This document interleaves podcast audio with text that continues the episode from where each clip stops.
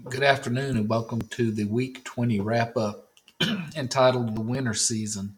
This time of year is always unpredictable, and this week's weather disruption made it clear that uncertainty accompanies every decision, but we keep moving forward. Happy Friday. I want to thank I want to begin by thanking our transportation department, especially all the drivers who struggled through the snow on Tuesday to get our students safely delivered home. Several of our staff members were out until after 5 p.m. Tuesday rescuing buses stuck in the snow. James Davis, Shane Torix, Danny Minton, Justin Head, Jason Hendrix, Josh Starr, and Alicia Moody. I want to thank all of them for what they did. I also want to recognize the work that Alicia Moody has done in learning and using our TransFinder and Samsara software. Now, all of our bus routes have been GPS tracked and mapped so that we can view all of our bus routes in real time on a map similar to Google Maps. Along with the new radios, this helped us track where our buses were and if they were moving or not. The weather did did not do what the forecasters predicted, which is uh, which caused us a lot of trouble. But with the help of our new systems and those who were willing to get out in the snow to pull our buses to safety, no one was hurt, and there was no serious damage to our equipment. Due to the shortened week, I don't have much new information to put in this wrap up, but I will update you on a few things. First, discipline. It has been noted each week that our district goal for discipline is ahead of schedule by more than 20% compared to last year at this time. We have attributed that to the work being done in the buildings using the BX3 system, creating behavior matrices, positive behavioral interventions, and tracking the data. I want to break down the data a little further by category in today's wrap up, comparing the number of incidences in the 21 22 school year that have changed the most and uh, changed the most this year uh, in the up to week 19. First is bus infractions. Last year there were 228 by this time. This year there's 182. Disorderly conduct, last year 56, and this year 25. Disregard of directions, last year 32, and this year 18. Fighting, last year 16, this year 7. Tardies, last year 54, and this year 21. There's one category in which we're seeing an increase, and that is tobacco or vaping. Last year there were 16, this year there are 22 incidences.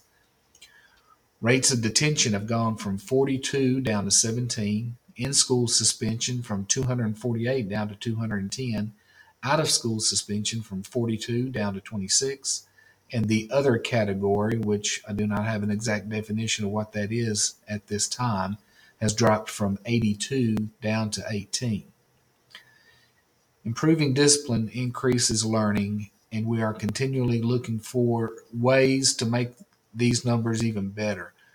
We will soon be sharing news about another discipline system we are developing in partnership with our juvenile justice system, which we are excited about.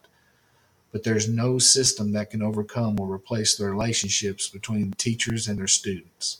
Thank you for all the work you've done to make those relationships positive because your efforts are proving to be effective. Legislative. I want to thank those of you who've commented on Governor Sanders' Learns initiative, there's a link in the text if you want to review that again. There's also a link to what has been commented thus far and a link to the thought exchange that is still open for any new remarks. I'm also providing a list of newly added bills of interest. House Bill 1204 requires private schools to administer an annual statewide assessment requires private schools to admit any student that applies for admission and intends to cover private school costs with state funding. We would like uh, we would like this bill to be amended to include homeschooled students if accepting state funding as well. This bill is being supported. Senate Bill 81 amends the law concerning obscene material, creating the offense of furnishing harmful items to minors. This bill would remove existing protections for public school staff and librarians surrounding material the bill defines as being harmful to minors and requires mandated reporters to hotline anyone who provided such materials to a minor. House Bill 1122, following an amendment, this bill restores the school start date to the week of August 19th and repeals the prohibition of districts requesting an Act 1240 waiver of the st- uh, school start date. The amendment removed the language repealing the use of hours instead of days for student contact days when establishing the district calendar from the bill.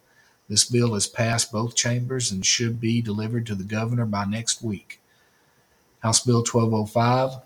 This bill would require any school, whether public or private, that receives public funds to provide transportation to any attending student within 35 miles. House Bill 1268. This bill provides for a $10,000 salary increase for teachers, increasing the base teacher salary schedule in future years to $50,000 and provides funding.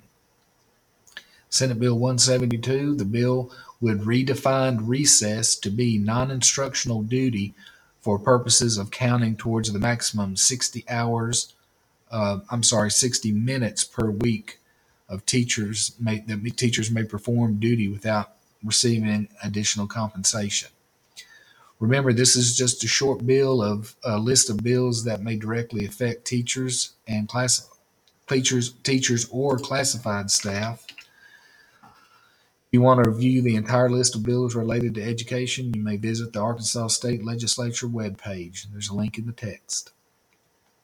In closing, we have home basketball games tonight and are getting closer to our spring sports beginning. Congratulations to Lady Cat Basketball for breaking into the Arkansas High School Sports Network Class 4A Top 10 this week. We are very happy for our classified staff members in the REACH program who made the Dean's List for the fall semester. Caleb Tilley, Jamie Grogan, Jordan Bailey, Lachey Holder, Melody Rowe, and Stacy Green. Congratulations to all of them. There are still about 30 employees who have not completed their intent form for next year. There's a link in the text.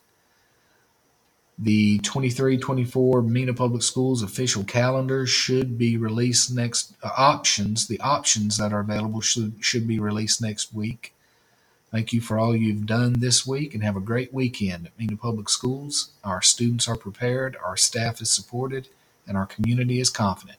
Thank you.